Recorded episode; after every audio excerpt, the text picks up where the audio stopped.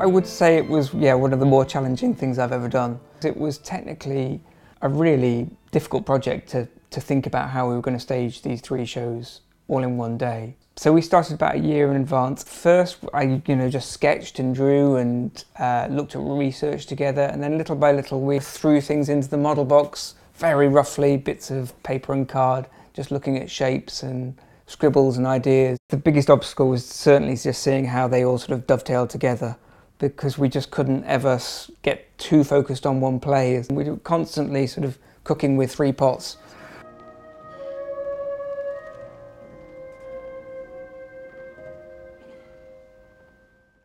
Chekhov is so regularly done and there's, it's quite a well-trodden path.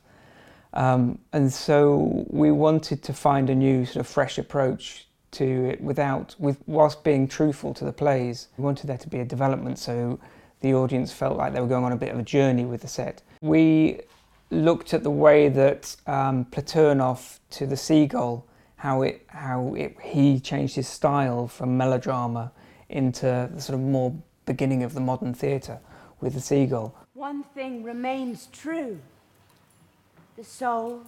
Platonov is the wildest of the three and the most sort of melodramatic. So in that one, we had a big rake sort of pushing up from the backstage at a really quite severe angle and very heavily forested to suggest a sort of dark, uh, rough woodland going off into the distance. It's medieval Russia. The land hasn't been flattened yet, the land hasn't been neatened yet. And also, when the train track comes down the slope, it should be like the Industrial Revolution cutting through the Russian countryside to change it all. Ivanov is a bit more about the uh, bourgeoisie, the new class of bourgeoisie. Most of that play is set inside, and so that's a bit sort of calmer. We decided setting it in the landscape. So even though Ivanov is set in three interior rooms, there's only one scene outside you get this big Russian wild landscape sort of framing it and reflecting the rooms. So there's water and trees around the drawing, uh, drawing rooms. So there was always something added that the text you know, didn't really ask for. And then Seagull is probably the most poetic of them and the most stripped back and the most modern. So on that, the, the whole rake stage goes and we flood the whole upstage of the theatre. So it's a lot cleaner, a lot calmer.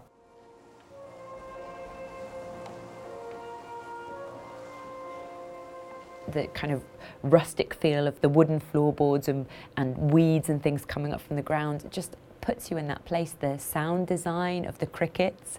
Sometimes when I hear at the beginning of um, uh, Platonov, I, I, can hear it on the tannoy, and you just suddenly do feel like it's summer. You, it's kind of you're just already there. Uh, you know, in the stage directions, it says that you can hear the rain, but by actually having the, the by having them um, physically, it makes it so much more elemental. But it was very challenging. I mean, it is, isn't easy to build a set over water, but it did really help, you know, always give that feeling. And, and we use water in every single play.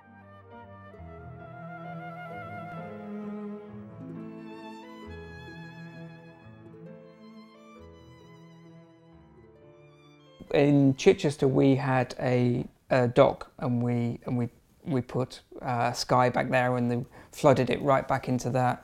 And then when we got to the Olivier to do it there, because there's other shows, it's in Rep and Threepenny Opera was upstage behind it. So we built fake concrete pillars and fake portals and walkways to make it feel like the trees and the lake were actually just flooding the theatre itself. Having seen so many great productions, that is a challenge to come and go on, onto the National Theatre main stage to do something that, you know, works and honours the plays and yet is exciting.